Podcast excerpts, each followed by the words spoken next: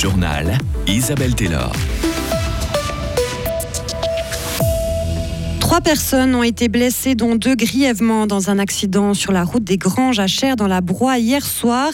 Un véhicule agricole a fait une sortie de route et a dévalé un ravin sur une centaine de mètres avant de s'arrêter contre un arbre. Les blessés ont été transportés en ambulance et par la réga dans des hôpitaux. L'intervention s'est déroulée sur un terrain difficile d'accès et a nécessité la fermeture de la route durant 7 heures. Une enquête est en cours. Le trafic est interrompu dans les deux sens entre Lausanne et Genève depuis 17 heures. Selon les CFF, il y a une interruption de la circulation autour de Morges. La raison et la durée de cette perturbation ne sont pas connues. La centrale hydroélectrique de Gabi sur le versant sud du Simplon en Valais a été inaugurée aujourd'hui après de gros travaux. Sa production annuelle moyenne sera désormais augmentée de 15% pour atteindre 44 millions de kilowattheures. La société énergie électrique a investi plus de 37 millions de francs pour la remise en état complète de ces installations qui dataient des années 50. Des manifestations contre les violences policières ont eu lieu aujourd'hui dans de nombreuses villes de France, Paris, mais aussi Toulouse, Perpignan. Les autorités attendaient environ 30 000 manifestants qui auront répondu principalement à l'appel d'organisation de la gauche radicale. Le décès il y a trois mois d'un adolescent de 17 ans tué par un policier lors d'un contrôle routier à Nanterre avait déclenché une vague d'émeutes dans tout le pays. Le ministère de l'Intérieur a adressé hier une lettre de soutien aux policiers et gendarmes, d'autant plus qu'un gros dispositif était prévu à Marseille pour encadrer la visite du pape François. Il a célébré une messe géante au stade Vélodrome devant 60 000 personnes, dont le président Emmanuel Macron. Le pape François a été accueilli par un gigantesque tifo déployé par les supporters de l'Olympique de Marseille. On pouvait y lire Merci en lettres jaunes composées à partir de feuilles dorées. La magie s'invite demain à Fribourg. La deuxième édition du Gala international de magie aura lieu à l'Ola du Collège de Gambard. Au programme Mentalisme, Illusion et Magie comique avec les tours de six magiciens.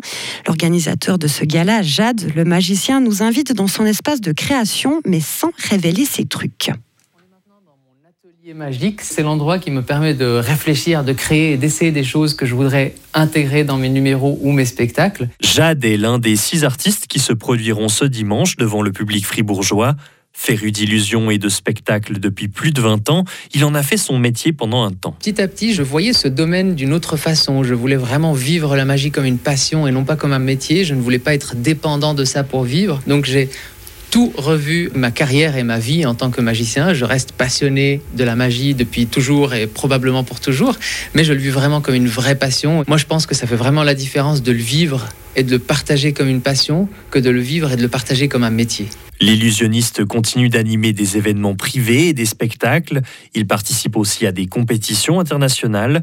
Il a été finaliste des championnats du monde de magie en 2022. C'est des challenges personnels que je me fixe pour pouvoir progresser, évoluer, me comparer fatalement à d'autres magiciens et rencontrer surtout des gens incroyables que je rencontre partout dans le monde, ce qui m'a emmené à mettre en place ce gala international de magie. Donc c'est un gala annuel que je voulais importer à Fribourg. Je trouve que Fribourg n'est pas vraiment une ville forte dans le milieu magique et puis ce gala va permettre de donner plus de visibilité, en tout cas dans le milieu magique, à la ville. Jade promet le plus haut niveau de la magie internationale.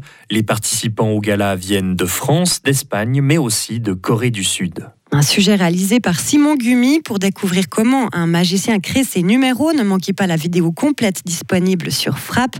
Le magicien donnera deux représentations demain après-midi à 14h30 et 17h. La première affiche déjà complet.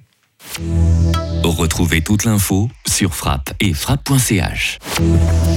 La météo avec l'IRT Automobile, votre partenaire Mercedes-Benz à Payerne, là pour vous depuis 1983.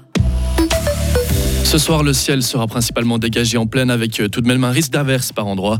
Plus tard, un temps euh, sec fera son retour sur l'ensemble de la région. Demain dimanche, le temps sera ensoleillé en pleine avec des températures minimales de 6 degrés, maxima 20 degrés au plus chaud de la journée. Et en début de semaine prochaine, le temps devrait rester assez clément et les températures semblables à ce week-end, malgré un petit risque de bise durant la journée.